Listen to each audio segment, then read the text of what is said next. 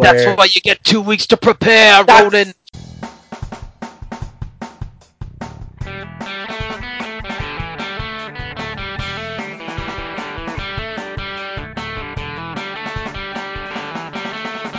So hello and welcome to All Four Quarters, your one-stop shop for news, views and overreactions to all things NFL. This week we'll be looking at the Pro Bowl, truly the pinnacle of the NFL season. Uh, we'll be taking some news, some questions from you listeners, and obviously looking to, I suppose, that kind of that, that secondary game, the, the Super Bowl that's happening on Sunday.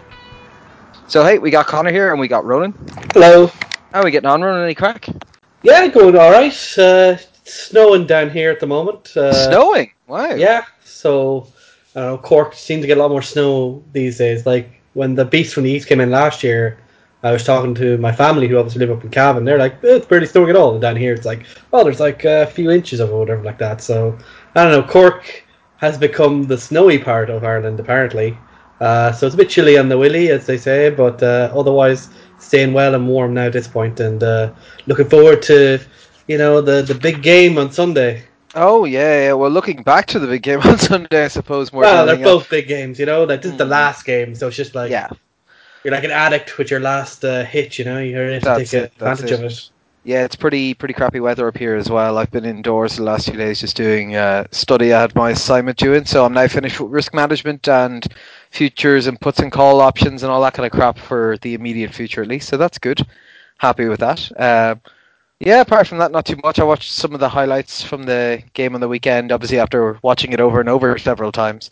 But uh, I suppose we should just fly straight on in to the news. Uh, so First up, we'll look at the hirings and firings. Uh, much more hirings and firings, but uh, Kansas City have hired Steve Spagnuolo to be their new defensive coordinator. This comes after the firing of Bob Sutton uh, after what was, let's be honest, a tumultuous year, uh, maybe more than one year with Sutton in role. Uh, a lack of adjustments and not being able to get anything other than the 31st ranked defense out of uh, defense that had the you know mo- uh, tied for the most sacks and all that kind of stuff during the season. Uh, what do you make of this? I'd like you know my position on Bob Sutton.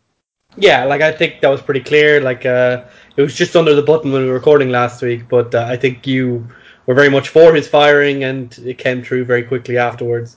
Um, I think in terms of what you expect from Bob Sutton, that's kind of like it's a situation where obviously Andy Reid believed that the talent wasn't being used appropriately, and even though he's a friend of Andy Reid, obviously it was an easy decision for him. He felt like you know you have an you have a window here with Mahomes on his rookie contract to really like ramp up and go for a couple of Super Bowls potentially. So you can't afford to wait around for someone who just doesn't seem to be at the races in terms of adjusting.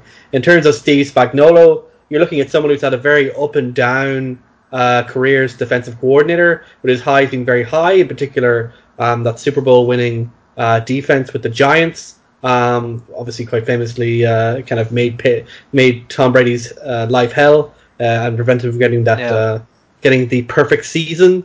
Um, and you know, but he's had some poor defenses. The one in New Orleans sticks out where they gave up the like, a record amount of yards.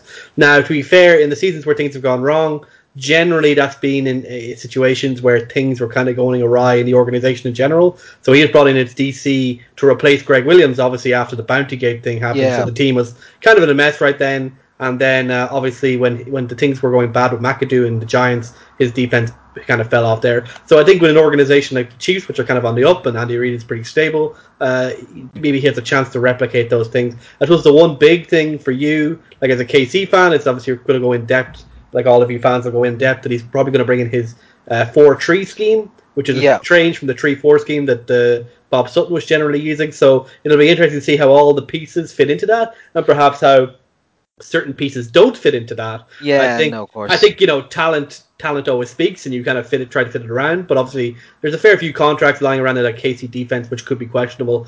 Uh, but it'll be interesting to see how he fits in all those pieces. And uh, I know, yeah, all you fans will be speculating where people go and various places. Yeah, no, of course. So, like, so is D you- Ford a linebacker? Is he a defensive end in that system? All that Mm. kind of stuff.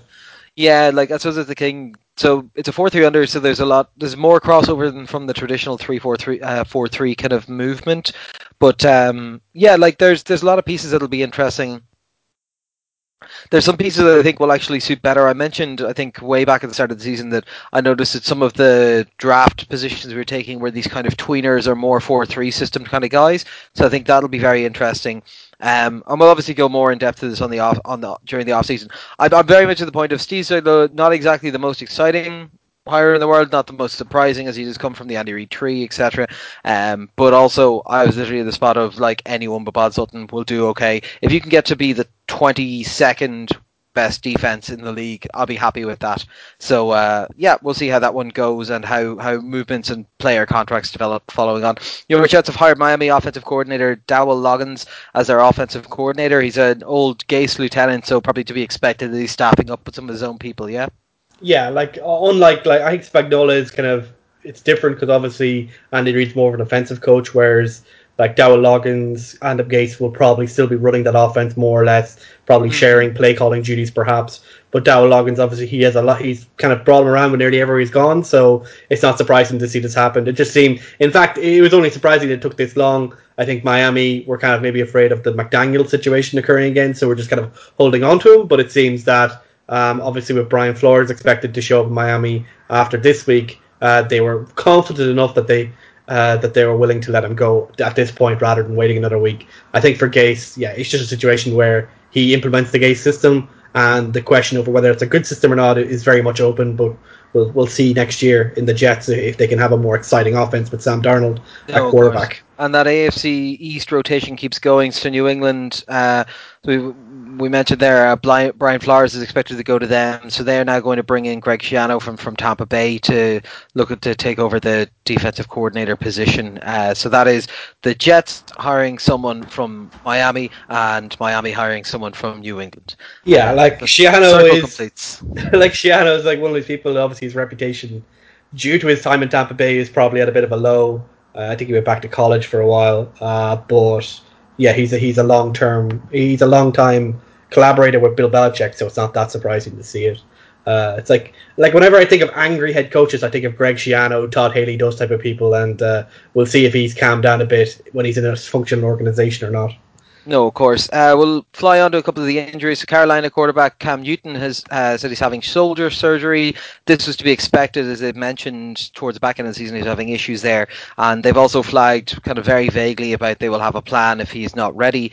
But at the moment, it looks like he will well, there's, there's nothing to suggest immediately that he wouldn't be ready, apart from a throwaway comment about two weeks ago. Yeah, like as I said at the time, I think that quote in context would suggest that they expect him to be back, that they will play him uh, unless he's like really suffering.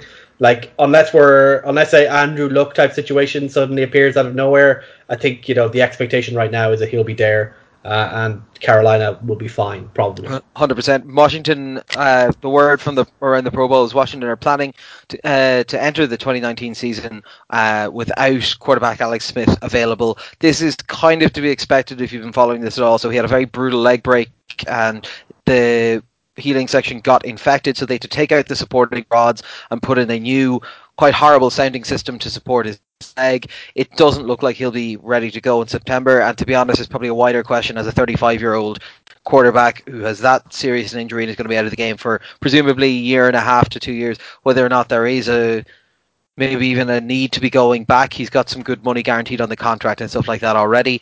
But uh, I think we all kind of expected that Washington wouldn't have Alex Smith going into the start of next year. Yeah, I think this may have come in response to the fact that uh, he was finally seen publicly. I think at a at a Wizards a game. I yeah, a Wizards game, and obviously his leg right now looks mostly more metal than flesh. Um, so I think that kind of came out, became a story. So I think the Mizungus were kind of just like, okay, we need to get ahead of this and just say, yeah, we're going to be moving moving forward, assuming he's not back. Obviously, that does increase the pressure to have a solution at quarterback. I, I know it's not a really exciting scheme there, but obviously that means that they're definitely in the sweepstakes in terms of all the quarterbacks that'll be floating yeah. around both in free agency and of course in the draft. So it'll be interesting to see what happens there. No, of course, and uh, here, get your engines ready for the for the Super Bowl stuff. Uh, LA Rams kicker Greg Zuerlein is out with a foot sprain. He said he will play in the Super Bowl, but you can, oh, geez, you can already hear the noise if he misses a kick already. yeah, uh, apparently this happened at halftime during the NFC Championship game, and he played through it in the second half. Um, maybe they bring in someone late to kind of take care of kickoffs or something like that. Uh, yeah. But I think for, for, for field goal kicking duties, he'll be kept around. Uh, and I think he'll be expected to play because obviously it's one game left, so you've nothing really to lose. But uh, yeah, if something does go wrong, uh, that may become a story. So this is more of a put a pin in it, keep an eye on it, and if they don't take field goals that maybe you think they usually would, then you have a good reason to know why. Yeah, no. Uh, controversy corner, Oakland. Well, I suppose we can't even really call them that at the moment, can we?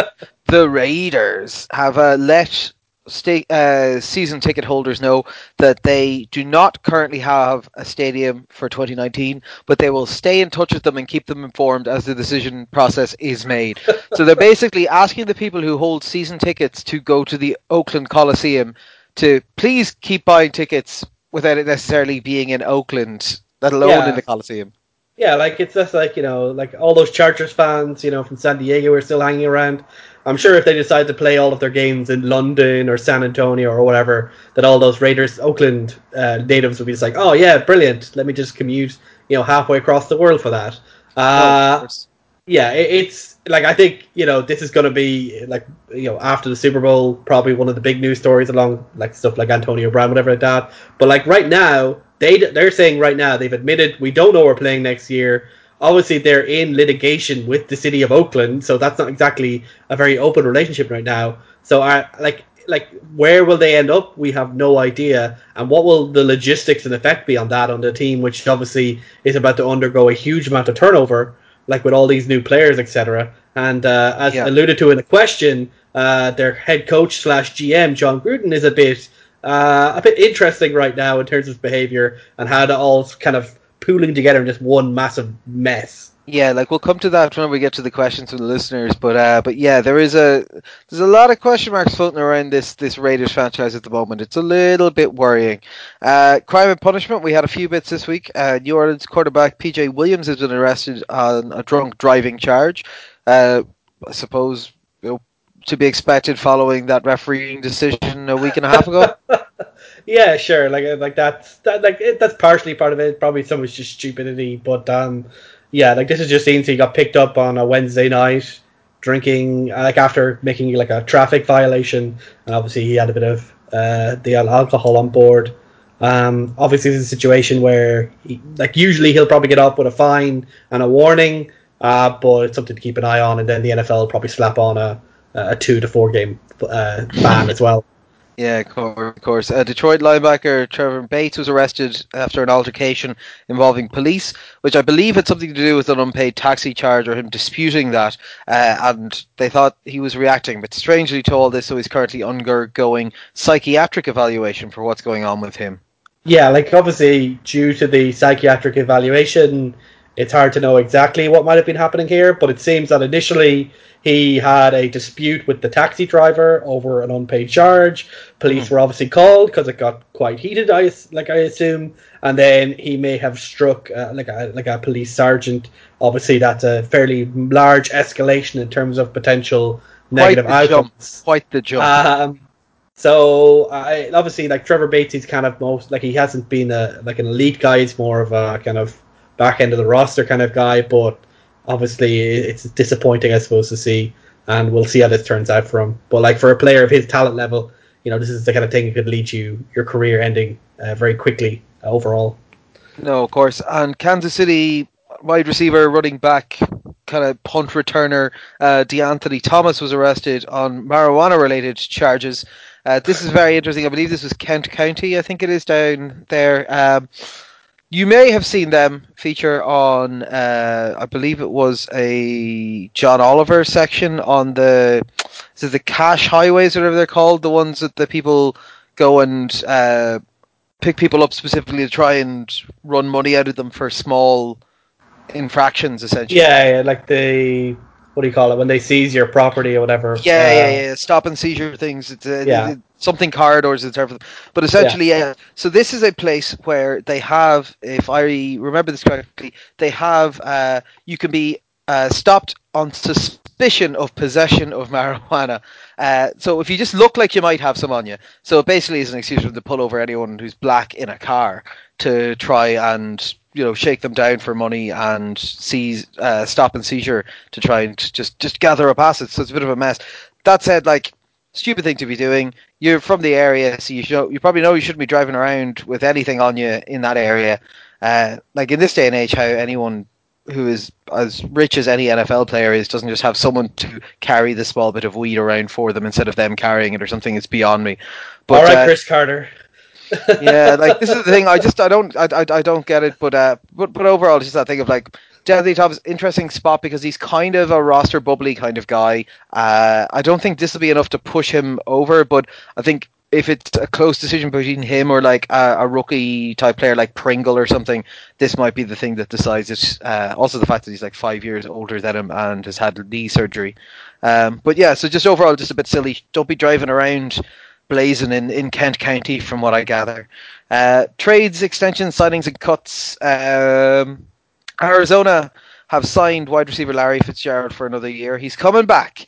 Uh, one year, eleven million dollar contract with three million in incentives. This means that he'll probably be able to push his way up to number two on a, no, a load of the all-time lists, but still be probably three or four seasons away from hitting Randy Moss level numbers. Uh, obviously, this is a positive for Arizona to be able to have him back in the building, have an experienced receiver there for Rosen as he's developed. Like Larry Fitzgerald is a really good dude and very good at what he does. Maybe not as good as he was, but you know I feel bad that he's going to spend his time like he's gonna he's gonna run out the clock on a dead team in Arizona that's going nowhere.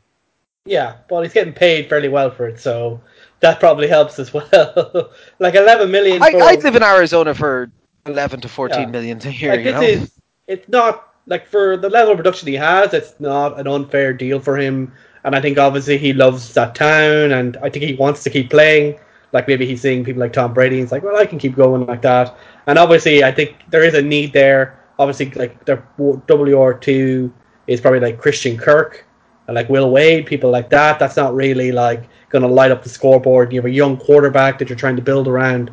I think he like I think Larry, you know, he appreciates the team enough that he'll he's doing kind of to a certain extent a favor, but a very profitable favor. Um, whether we see him kind of return to maybe uh, his kind of uh, Indian summer results, like a thousand yards, stuff like that, under Cliff Kingsbury is an open question, uh, obviously. But um, certainly with an offense-oriented coach, there is a chance that they could, you know, have a fun offense at least, and that would at least mean that he'll have more fun than he had under Steve Wilks, which obviously was just a, a terrible offensive year all round. Yeah, no, of course. Uh, Chicago have extended their offensive tackle Bobby Massie a four-year contract worth circa eight million a year. Uh, like I suppose keep the pieces on line that were helping Trubisky develop as he was, build from that place outwards. Like this just seems like overall probably a fairly solid. That's a pretty good price for an OT, isn't it? Yeah, like a, like offensive tackles, we obviously know they're just like insane. Like Massie was kind of a journeyman. He kind of was like okay in Arizona, who drafted him, uh, but it seems that under like Chicago and on Matt Nagy in particular this year, he seems to have kind of taken the next step. And if you're in any way like a mediocre upwards offensive tackle, you are worth your weight in gold. And I think like around, I think it's above eight million, so probably eight to nine million per year is more than reasonable for a starting tackle in the NFL this year. Like when you see the types of contracts that the free agent tackles will get, you'll be like, this is a goddamn bargain. Oh yeah, hundred percent and Indianapolis have decided to extend Adam Vinatieri for one year. Uh, this, I think, brings him into his like year forty six or something, isn't it?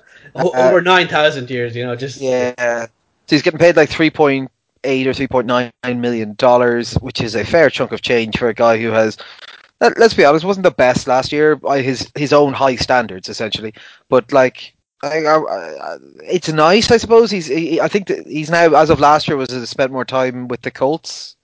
Yeah, but like I, I think, I think it's a situation where like they obviously like his leadership. He's obviously still pretty solid, and you know, with kickers, like it is kind of a situation where yeah you can find your next guy and he can just fix it overnight but we see there's other teams who've been cycling through kickers for years now and then they end up getting kind of screwed over. And it's only a one year contract and we've seen like with chris boswell uh, for example and uh, in chicago obviously uh, with Cody Parkey, we've seen that if you if you're signing these kind of ones who are in their twenties or, or early thirties, they want multi-year contracts, and then when they get the yips, which is just one of these things that seems to happen to kickers, and then everyone turns against them because you know like the Cody mm. Parkey thing happens, um, it turns into a bit of a mess. Whereas Vinatieri, he's been around, he's done it all, and yeah, like he missed like a couple of bad kicks even in the like in the uh, game against the Chiefs, but you know he's got enough like rep built up that he can probably you know let that like go and move on to the next kick without uh, being too worried. Sure, his It's leg might be an- he might be a bit old, and we'll, we'll see how big his beard grows next year. It's an interesting comparison you'd rather because like Cody Parkey, so he's now cut from the Bears, but I think they're still paying three and a half million next year. So not like, officially this is only a little cut, bit not officially but, cut, uh, but he's gone. yeah, He's gone. Uh, Indianapolis also extended their guard Glowinski to three-year, eighteen million dollar deal. Uh, again, fairly decent money if you can lock it up, and they had good performance, even though they're firing their offensive line coach uh, in the off season. So uh, we'll see how that goes. I suppose we'll move on to the big game from last week, the NFC versus AFC Pro Bowl. So I had this one called correctly. I think you did not. Uh, it was a seven to twenty-six drubbing of the NFC by the AFC. Uh, the AFC defense stood up strong. It was very fitting. I think was it the third quarter that the NFC got their first points in. no, it wasn't until the fourth quarter. It Fourth quarter. actually- So the Jason Garrett coached Pro Bowl team couldn't Yeah. score until the fourth quarter, which says Yeah. a huge amount. AFC defense dominated. Jamal Adams got defensive MVP. He had a sack and an interception and a few other nice little bits. And yeah, it was, oh, and he, he also he also took out the Patriots mascot during the the, the run. hospitalized him. Poor Ended up in the hospital. But Yeah. uh, all the Jets fans, I think, like like Jamal Adams, like I, we'll talk about the rest of it. but I think Jamal Adams was probably like the guy there who was taking it the most seriously. Obviously, he tackled like uh, the Pats uh, mascot, but I think he was really up for this, and he's just really up for the idea of like, oh my god, winning competition, a trophy, my god, as a Jets as a Jets player, I've this is all seen ahead of me. No, it was grass. Uh, good performances all around. Lots of fun bits of plays. Uh, Mahomes was the Pro Bowl MVP, uh, which you know always nice to see. Good to see him win the biggest award in the sport. The problem is that he stole it from sausage. Anthony Sherman had a hell of a day. Uh, he had four rushes for 11 yards and a touchdown, and then three catches for 92 yards. He was the Pro Bowl MVP. He looks the best in a singlet or in a actually what what what would that thing be called? It's like a, a wrestling onesie. Do you remember Yeah. I sent everyone around the picture? of, if you want good crack, look up a picture of Anthony Sherman turning up to Chiefs training camp last year, kind of in like a Macho Man Randy Savage patriot uh, kind of get up. Uh, it, it's phenomenal. Um, the NFC offense was, to be honest, just a bit a bit shite. Took a lot of sacks, threw a lot of interceptions. Went for it and failed on fourth down a couple of times. It just nothing was clicking for them at all. Uh, and because of all the interceptions, your favorite player didn't get to play much, did he, Ronan? Yeah, no. Uh, poor Michael Dickson, the punt god, was kind of left like rum, rum, rumbling on the on the sideline, like a Ferrari, kind of been left to do it. He only got four punts in the end with a forty-three point three average, with one uh, inside the twenty. Uh, but yeah, like I think the NFC, like the only one who didn't get intercepted um, was Russell Wilson. Um, But he did Uh, get sacked like five times. yeah, but like that's that's to be expected. Adam Thielen got intercepted as well, so well done on you. Couldn't even get your trick plays right. But to be fair, like the NFC for all their bad performances did get the best play of the game, where Mike Evans in the fourth quarter when the game was basically done intercepted a pass from Deshaun Watson, I believe, tried to later- lateraled it to Anthony Barr, who then had it fumbled due to a tackle. And because it's the Pro Bowl, no one was really rushing for the ball. So it was just kind of picked up lazily by Harrison Smith, who then kind of ran around, lateraled it to Saquon Barkley, who then literally ran basically sideline to sideline, like with about like actual five to ten yards an increase, and then finally got tackled. It was just, uh, yeah, like uh, there was um, there was like a graphic of like the next gen stats, like uh, ran 300 yards to gain Yeah. eight or something. there's like a next gen stats like where it shows like where every player went during the play and it's literally just like like the drawing of a three year old child given crayons for the first time it's like it's it nearly broke it apparently Oh yeah, there's um like the, the issue with some of this is the fact that it was quite rainy, so it wasn't really the most didn't lend itself to the most explosive Yeah. of the plays. There was some great bits and pieces throughout it. Um, I did like at the very end, Jason. Oh, well, actually, Jason Witten had a couple of absolute stompers in this. So when he was presenting the, the trophy to Mahomes, he broke it uh, because he is a giant thundering idiot. He also when um when Mahomes threw the touchdown pass to Eric Ebron uh, in the coverage, and you can go back and listen to this very good. He was talking about how, well, you know, Ebron's been his guy all year. You know, he's been his safety blanket throughout the season. Like, Jesus Christ, Jason. I do love. I, I love this kind of Freaky Friday thing between him and Tony Romo because obviously yeah. when they were playing, Jason Witten was the pros pro, all like professional, you know, always always right, always Trevor. Whereas obviously Tony Romo had a reputation for being a bit scattershot and obviously having you know some famous plays where he kind of blew the game. And whereas now that they're both commentating, like they're both in the booth, like Jason Witten's now the lumbering idiot breaking trophies as he presented them, whereas Tony Romo's about to go to the Super Bowl uh, with the hype of being the best uh, football commentator of all time, basically, kind of rivaling John yeah, Madden. We haven't even discussed that as well. That uh, apparently, like uh, reports have been coming in from the news stations and stuff that they are now offering a substantial pay increase to Tony Romo to get him to stay there. Uh, Wade Phillips actually referenced Tony Romo and his plans for the Super Bowl. Uh, well, yeah, we'll mention this now. Uh, so he was asked in the press conference, I think a day or two ago, uh, how uh, do, how do you plan to deal with Tom Brady? And he said, uh, well, I'm going to call up Tony Romo and have him on the phone and have him tell me every play that's coming, so I know exactly what to call on defense. And I was like, nicely played, nicely played, old man. yeah, Wade Wade was having a lot of fun this year. He's just so like as as busy he's been for like the last five years. He's too old to give a shit, and it's good for him and it's good for the NFL that he's uh, kind of walking around strutting his stuff. So that's it, hundred percent. So AFC dominate in the Pro Bowl. Uh, great performances from a number of players, but overall, uh, yeah, go AFC. Uh, I suppose we'll move on and take some questions from the listeners. So the first one comes in from Dan, who is a Raiders fan. He says, "Is Jon Gruden okay? He doesn't seem to be there all that much mentally." Uh, yes. So this comes after a year in which it's. A, yes. So the Raiders are somewhat weird and tanky, and he's trading away players and then saying it's very difficult to find types of players that he's just traded away and all that kind of stuff. And now he was apparently out at the was it the Pro Bowl or was it the Senior? So he was at the Senior Bowl. He was coaching one of the teams in the Senior yeah, Bowl. He was coaching one of the teams in the Senior Bowl, and apparently he was just wandering around to random players, presumably ones he liked, and just putting Raiders stickers on their helmets in a yeah. kind of bagsies, no take backsies kind of approach or something. Like this, this doesn't seem like the actions of someone who's all there. When you have so many first round picks, you're like, wow, I can just have. I'll have one of those, and I'll have one of those. He's like a kid in some kind of store, you know. Uh, but like, it's a situation where, like, yeah, I don't know what's happening with Jon Gruden. He's having, I don't know if he's having not enough fun or he's having too much fun. But it just seems like a situation where, like, his organization is falling around him, but he's probably okay with that. He's kind of like it's kind of like Brexit. Like he's like, well, I'll be okay after Oakland falls apart, completes an organization. Uh, like because I've got a ten-year contract for a hundred million, all guaranteed as far as I remember. Yeah, so. like he, he he can just give up at this point.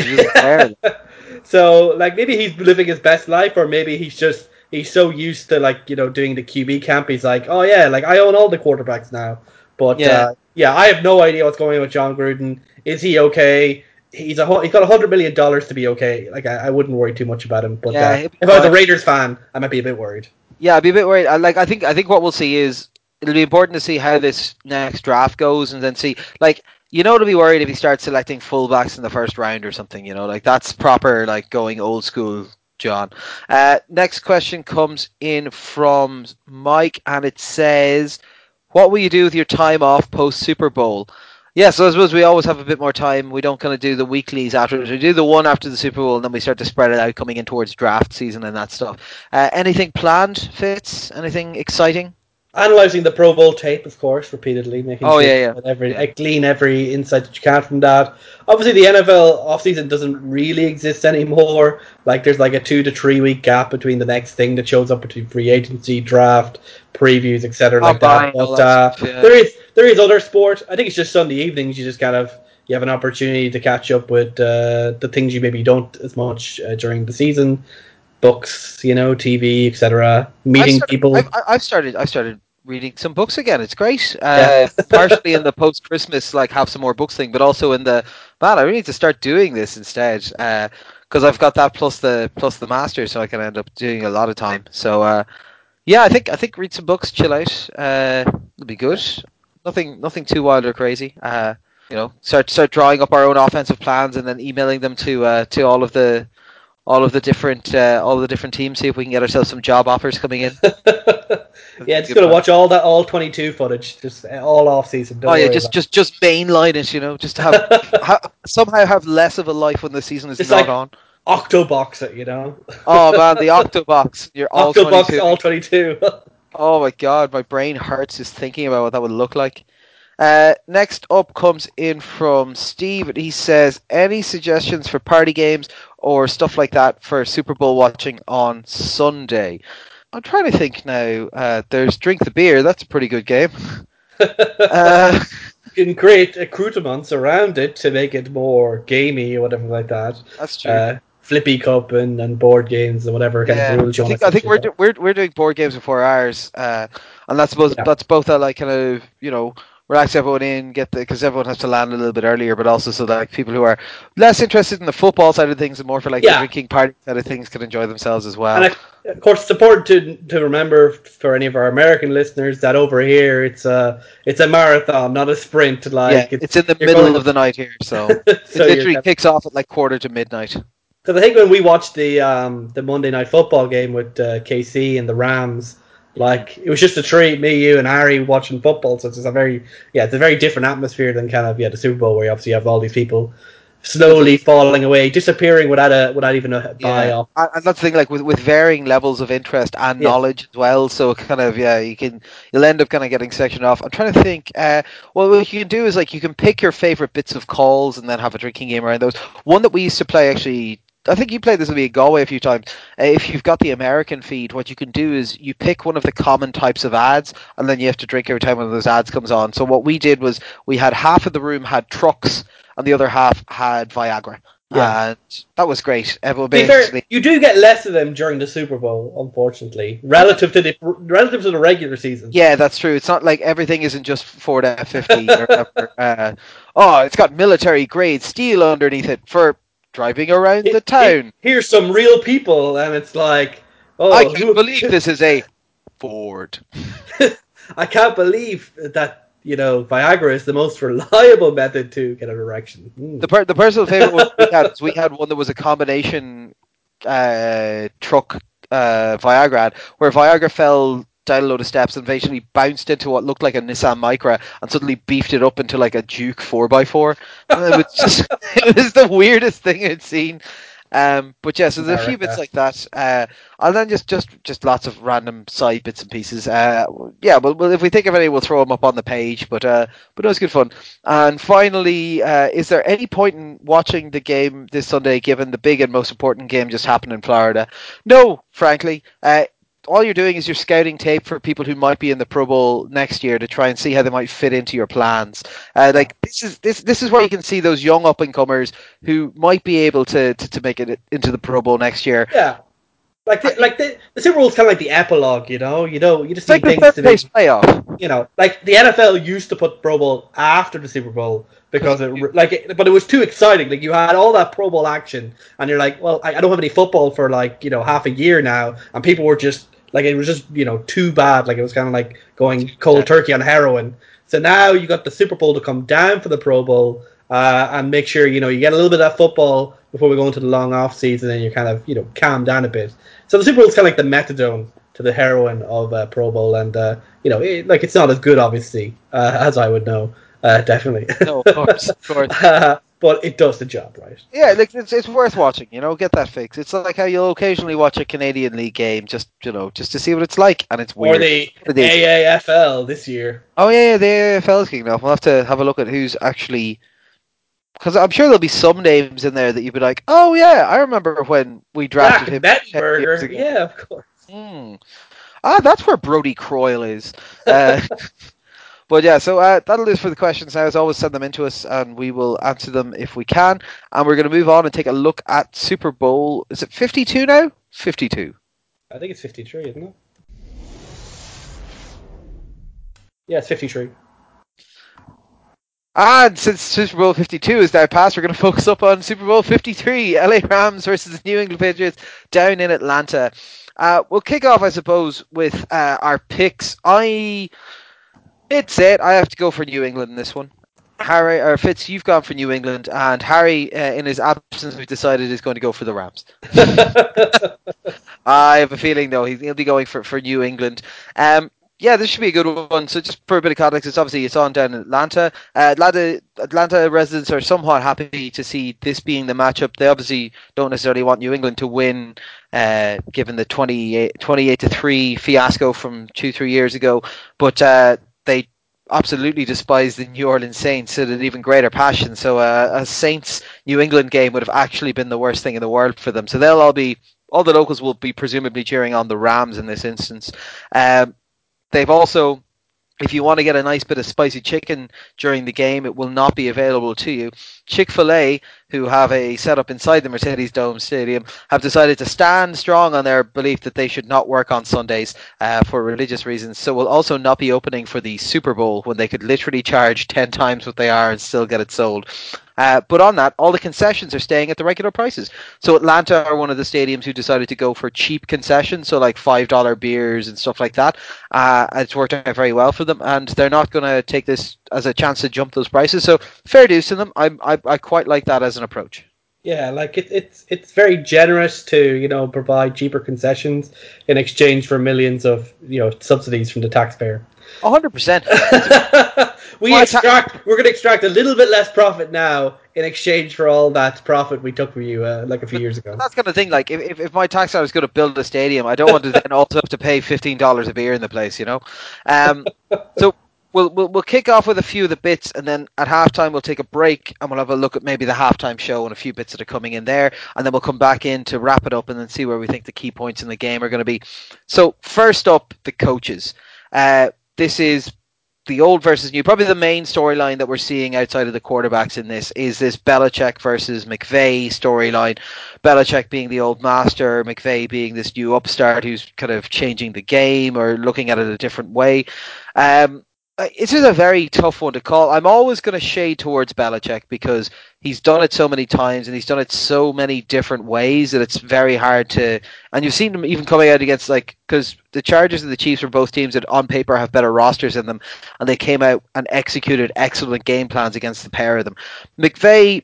They got it done last week. Their defense has been stepping up. Their offense, once their communications issues kind of got a little bit better, but they've been lacking some of that spark since they lost Cooper Kupp and a few people like that during the season.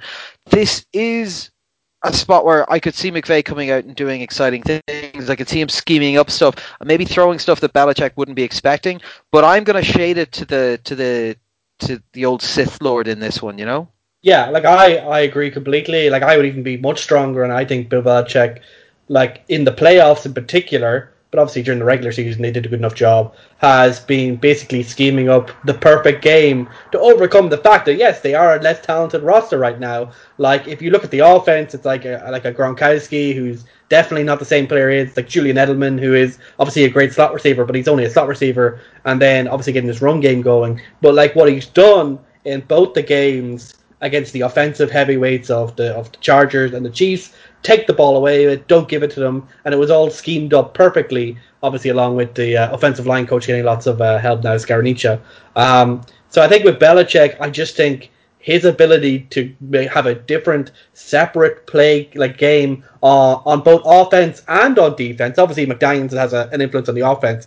Is just unparalleled, and I think in th- this year has perhaps been his most impressive work in a few years, where he like obviously the talent deficiency has been ever more obvious, and it's obvious that Tom Brady isn't perhaps quite where he was a couple of years ago. There's certainly been a, dropout, particularly on the deep balls. So I look at McVay. Obviously, he's got Wade Phillips as his defensive coordinator. He's like he runs a fairly he usually runs the same scheme, but he makes the most of the talent. Whereas McVay, I think McVay is brilliant. He obviously has like an encyclopedic understanding of football, and his ability to remember stuff like randomly is, is crazy. Uh, but that's overblown a bit. But yeah, I think, but I think to a certain extent during the back half of the season, after they obviously you know basically post that Kansas City game, the offense slowed down. Todd Gurley's obviously picked up an injury, so they haven't been able to rely on him as much. CJ Anderson's picked up some of the lot, but they're still not as dynamic as a running game.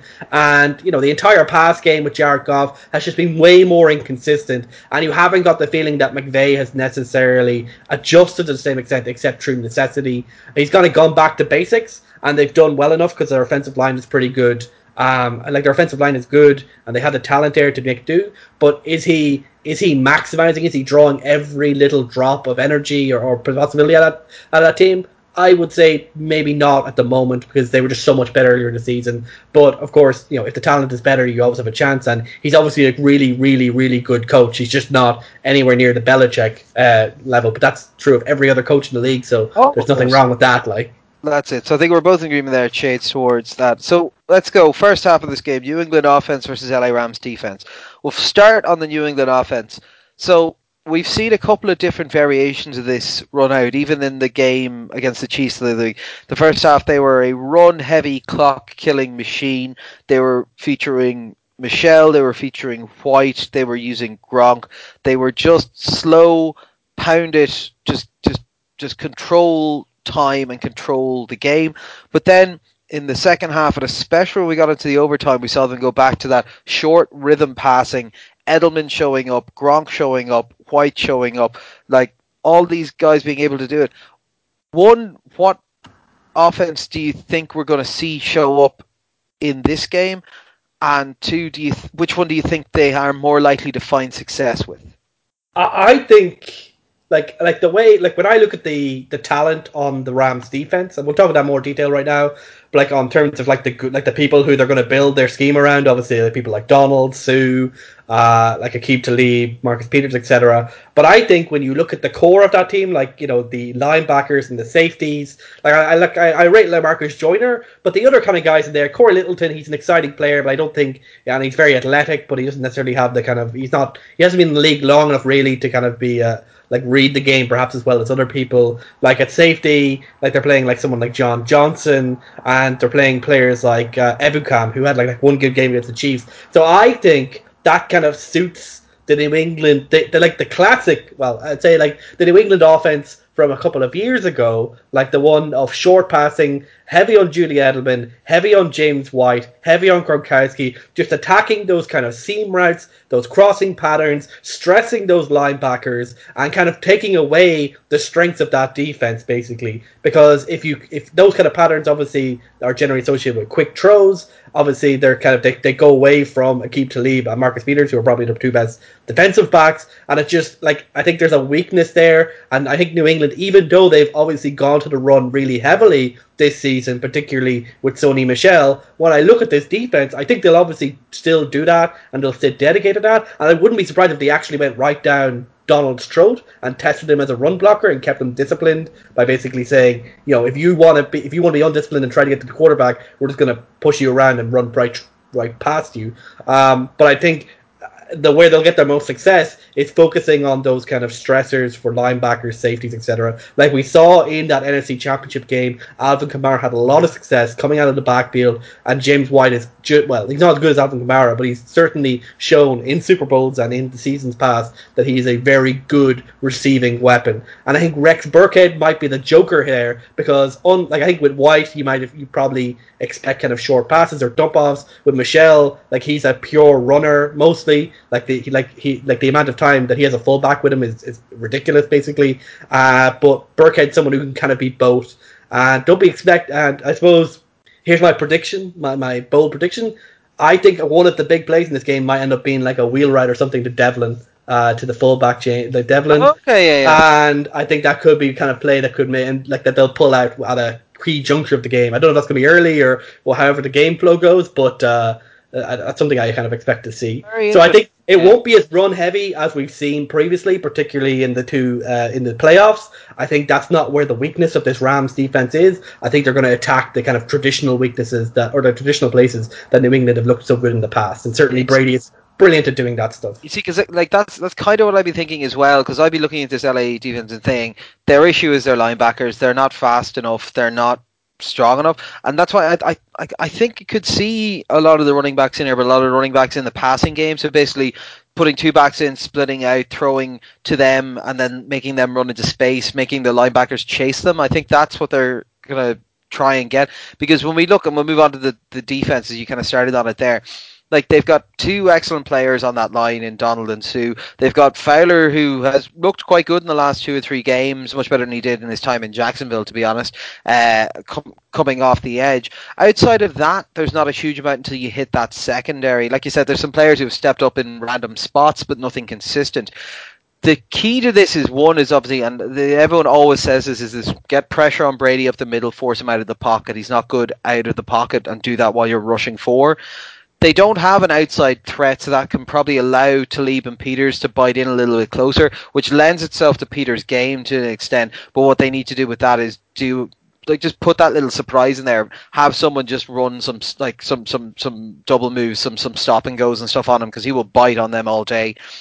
What I think this defense needs to do is they need to start showing a very un- they they need to not use the types of fronts and the types of shows they have up to this point. They can run the exact same plays all they want, but don't let them be keyed in on because one of the things that will kill you and one of the things that killed us with Bob Sutton against New England was the fact that they were able to diagnose where the pressure was coming from on nearly all those plays by the fact that the defenses were aligning in very similar spots to how they would have every time they made those plays. So they need to mix that up to just throw them off a little bit, not make it be as clean at the line because that's the thing jam the receivers on the outside, make them hesitate a second, and then there's a lot more chance for getting something off Tom Brady. I'm not sure if this defense is going to be good enough at all the levels to do it because, like we said, if those linebackers are a mess, just start sending short crosses and slants across them, like you yeah. know. But like I think that's I think that's the I think that's the Rams' best approach is to start doing a lot of heavy press man and then just try and disguise where the pressure in the interior is coming from. Yeah, and they need to be disciplined against the run. Like I said there, like they, they, they were really good against the Saints in the NFC Championship, so I'm giving respect that Wade Phillips uh, and that defensive line has kind of figured it out. But they do need to be disciplined. Donald in particular, I know he gets like he, he'd likely to get like a splash play or two playing his traditional game just because he's so good at getting through the line. But he could easily get washed out by that offensive line, which is playing so well right now. I think you know we have to talk about the fact that like Nickell Robey-Coleman, who obviously was very lucky to get away with that uh, phantom and PI, it's like talking shit about yeah. Brady. Like, and he, he he's probably going to be up against the most important receiver for New England, uh, which is like Edelman, who's been on fire uh, for the last month or so. So he's going to have to. I, know, I, reckon Edelman's back on the pads. Yeah, yeah, basically probably. So he's going to have to put up or shut up because he, like we saw against like with the Kansas City game, that you know if you allow Julian Edelman to just be at the sticks for ten yards every single time, doesn't matter how good you are in first and second down, you're still going to end up losing. And then I think like Lamarcus Joyner and John Johnson, the safeties, like we saw a bit more of Gronkowski sprinkled in against KC. It could very easily be his last game. So there's no reason that they're not going to unleash Gronk as much as possible in the pass game if they think that's where they are. So those safeties are going to be stressed highly to see if they can stick with Gronk and what Gronk's got left in the tank. So I think, um, like, I, like the yeah, I think the biggest problem for the Rams defense is that you line up all the best players and you're like, they're all the positions which you really don't expect to affect New England's game the most. Like those those those cornerbacks that are so good on the outside don't really matter because like they're covering Cordarrelle Patterson and, and like uh, uh, and such, and like that's not really that important. And then Donald, obviously, he's so good he can wreck any play. But if, if New England keep keep enough runs going, then he's like his his um his ability as a run stopper. He can be exposed as a run stopper because he does love to yeah. do that swim move, and the swim move is great if you get through, but it easily allows you to get pushed out of the uh, lane as well if you're not keeping discipline. So uh, like I, I, like I think the defense has enough talent that certainly um, there's no reason that they can't like make New England's like life pretty hard. But it's certainly a case where I don't think the matchup of their best talent versus New England's best offensive talent isn't really the best for them, I'd say. No, of course. Uh, so now we've hit our half time. Uh, some very bland, uninspiring music is coming on, swelling in the background. Uh, so when Maroon Five come on, uh, what are you gonna do? Like, you know, gonna go for a walk, just to use that as toilet time. What what what are you thinking? Uh, Maroon Five are a terrible choice of halftime act. I Like, no apologies to say this. They are a terrible choice. You saw what happened to sports fans during the World Cup last year whenever they had to listen to them every fucking time on that ad about the car that wouldn't let a kid go walk in front of traffic. And if I was that kid and I had to hear that every time, I'd want to walk in front of the fucking Yeah. traffic. But they have added a couple of interesting pieces. I think we mentioned this in the previous podcast. Uh, Big Boi and a few of the rappers are there, and there's a big question mark over whether or not potentially Andre 2000 will actually turn up as well. and We might get an OutKast song out of it. Uh, so if that was to happen, it would be interesting. But uh, yeah, I'm not looking forward to this halftime show. I think like be- apparently, like one of the big things is, and this is this is where we both show we're a little bit past it in terms of popular culture, is that there was a there's like a like a like there's a song from basically SpongeBob SquarePants, yes, Sweet like- Victory. Yes. uh, I'm very Like, excited for this. Sweet, sweet victory, something like that, basically. Uh, so it's quite well known, and I think one of the uh, like the creator of SpongeBob SquarePants died uh, last year. Um, so The there's voice a, actor for Squidward is coming in. Yeah. He's been listed so on the. it, it's pretty much confirmed at this point. So that's what people are kind of worried about. That will they ruin it because it's kind of a rock '80s type rock ballad. Uh, it is, yeah. It's, it's meant to be an arena rock kind of one. It's It's, the main good. story. Like Maroon Five, like like I don't like them. They're not great. Uh, they did get greeting during the World Cup, but that's an advertisement thing. I don't Yeah. blame them for that necessarily.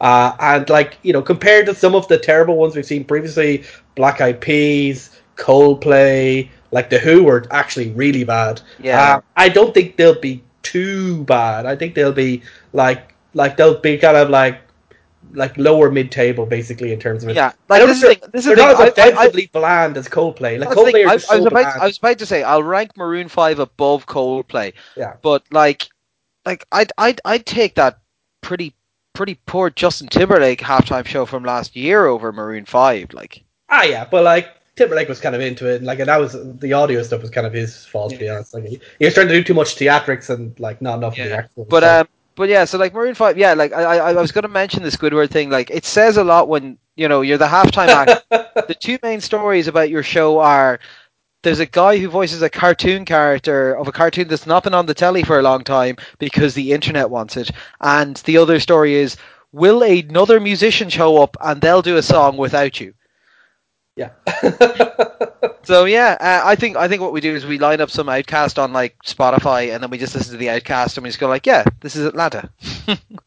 uh, right, back into the second half of the game. Next up, we have the LA Rams offense taking on the New England defense. So LA offense is an interesting one to have a look at.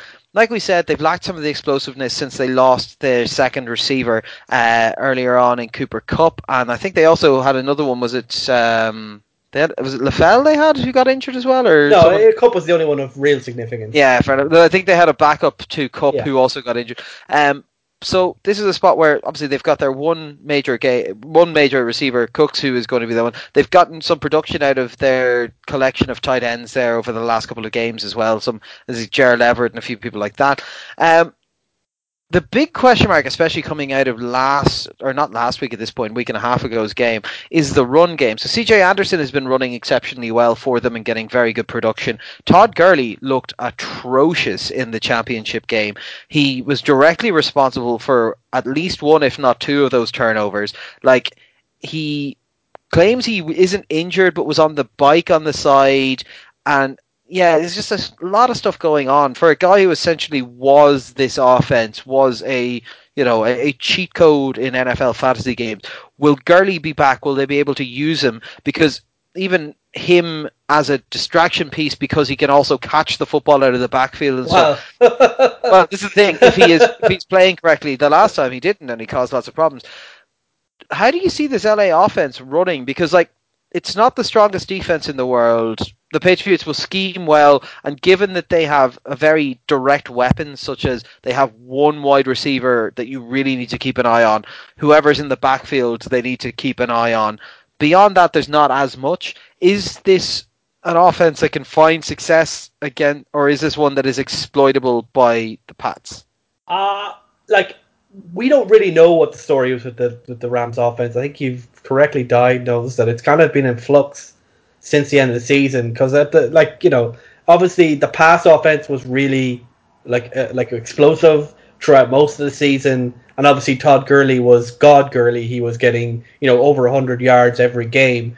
Uh, but just like since the injury, he's been not the same. So I think the big difference that means is that like C.J. Anderson is pretty good, but I think New England will scheme, and I think they'll like they'll put an extra like maybe linebacker in the box to take away the run because I genuinely think that they their preference would be to force it onto Goff because like New England's defense, as we'll talk about uh, briefly, is probably their like I think they have the secondary players where they feel they can be confident enough to do enough to stop Cooks. And to be fair, Robert Woods is probably the other one who, who's worth keeping an eye on.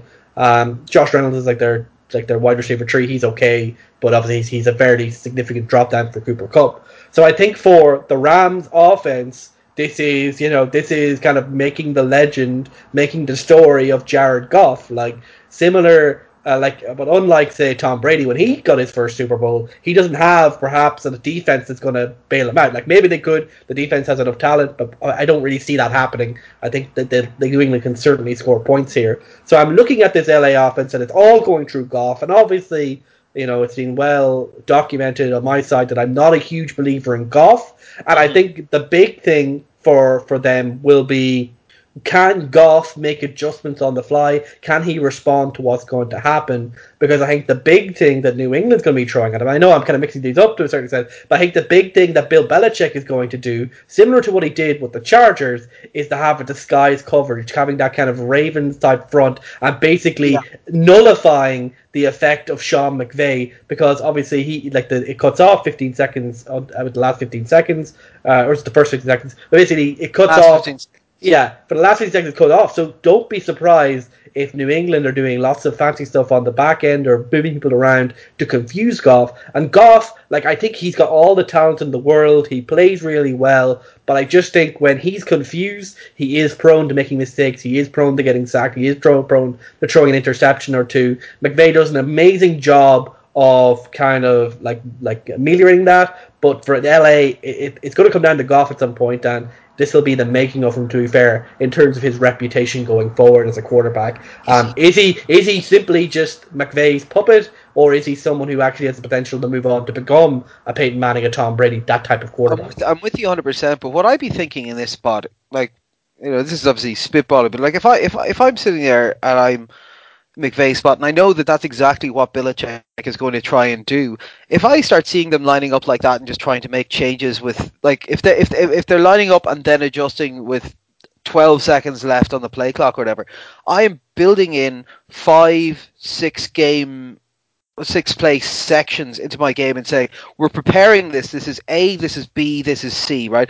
These are three or four different sets of hurry up systems you can run that will provide yeah. five or six plays. And you go out there and you start running them when there's like 17 18 19 seconds on the clock. If they don't want to set their defenses then we're going to play quick and we're going to screw them over so they have to start showing it to us. But if you're going to play hurry up offense you need to trust your quarterback. You need to believe that your quarterback can like obviously get everyone moving very quickly, to, to but that he can quickly do. see what the defense but is to doing. An extent you do, but if they're not set on defense, if they're not in position, then you can exploit that if you're a fucking high school quarterback. Like if they are literally going flat line to disguise what their coverages are, and you just run a couple of outs and stuff like that, you're not going to get the yardage you want. You're not going to get the big plays you want, but you're going to start to tear them up because they're not getting themselves set. Yeah, but it is also a situation when you go no huddle and if the quarterback doesn't know exactly what they're doing, then that's the kind of situation where that's why you get two weeks to prepare, that's, Ronan. That's where that's where you know a quarterback who doesn't who who's not as confident in his own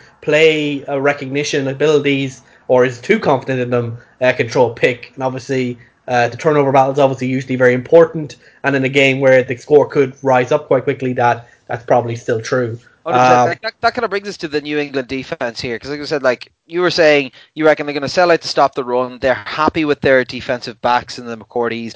They reckon that they're going to be able to pressure and disguise Goff to try and cut out McVay. Is that the key to this game? Is it them being able to nullify the impact of him in Goff's ear?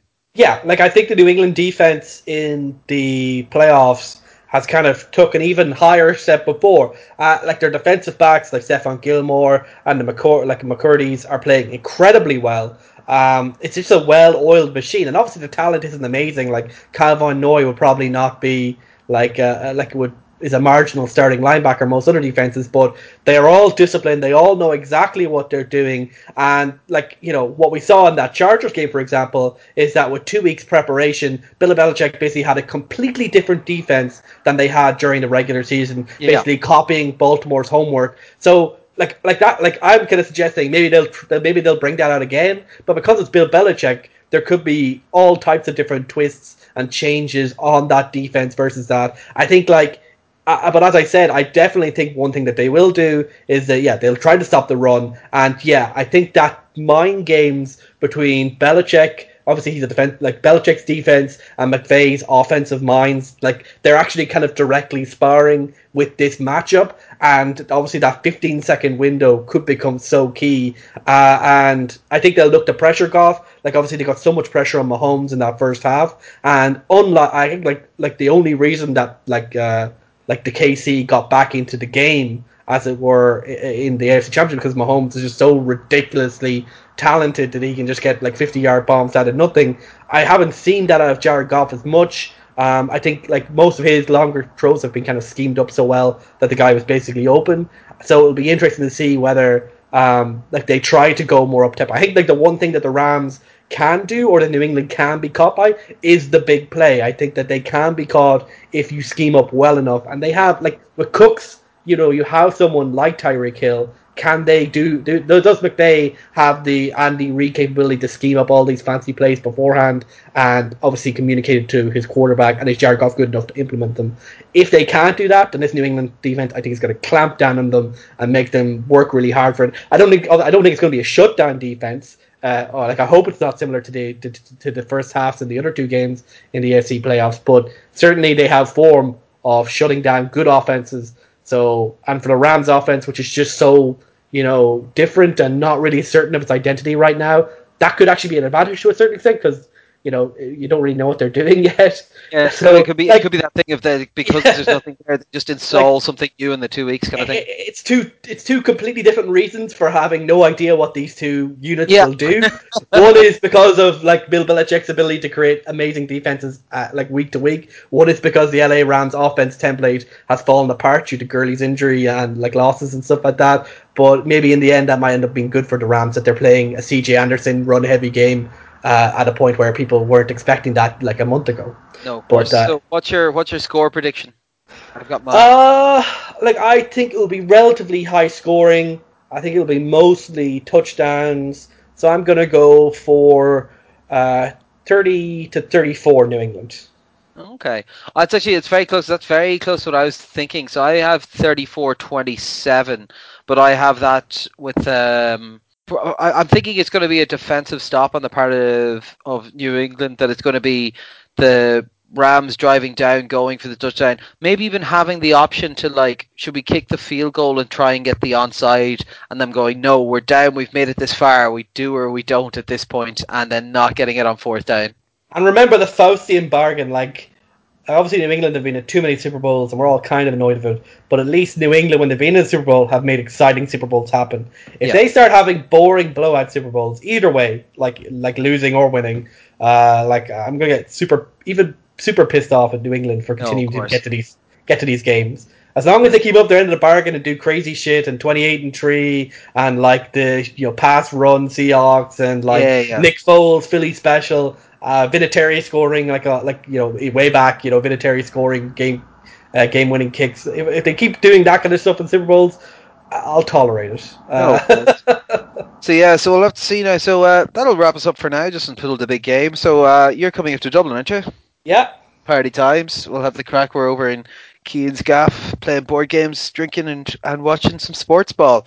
Uh, I have to see. I think Sean might be up as well. There's a few people who said they might be about. Uh, I think we've got good numbers at the moment, so uh, that'll be good. I, I must again say to Keane if he wants to borrow the deep fryer.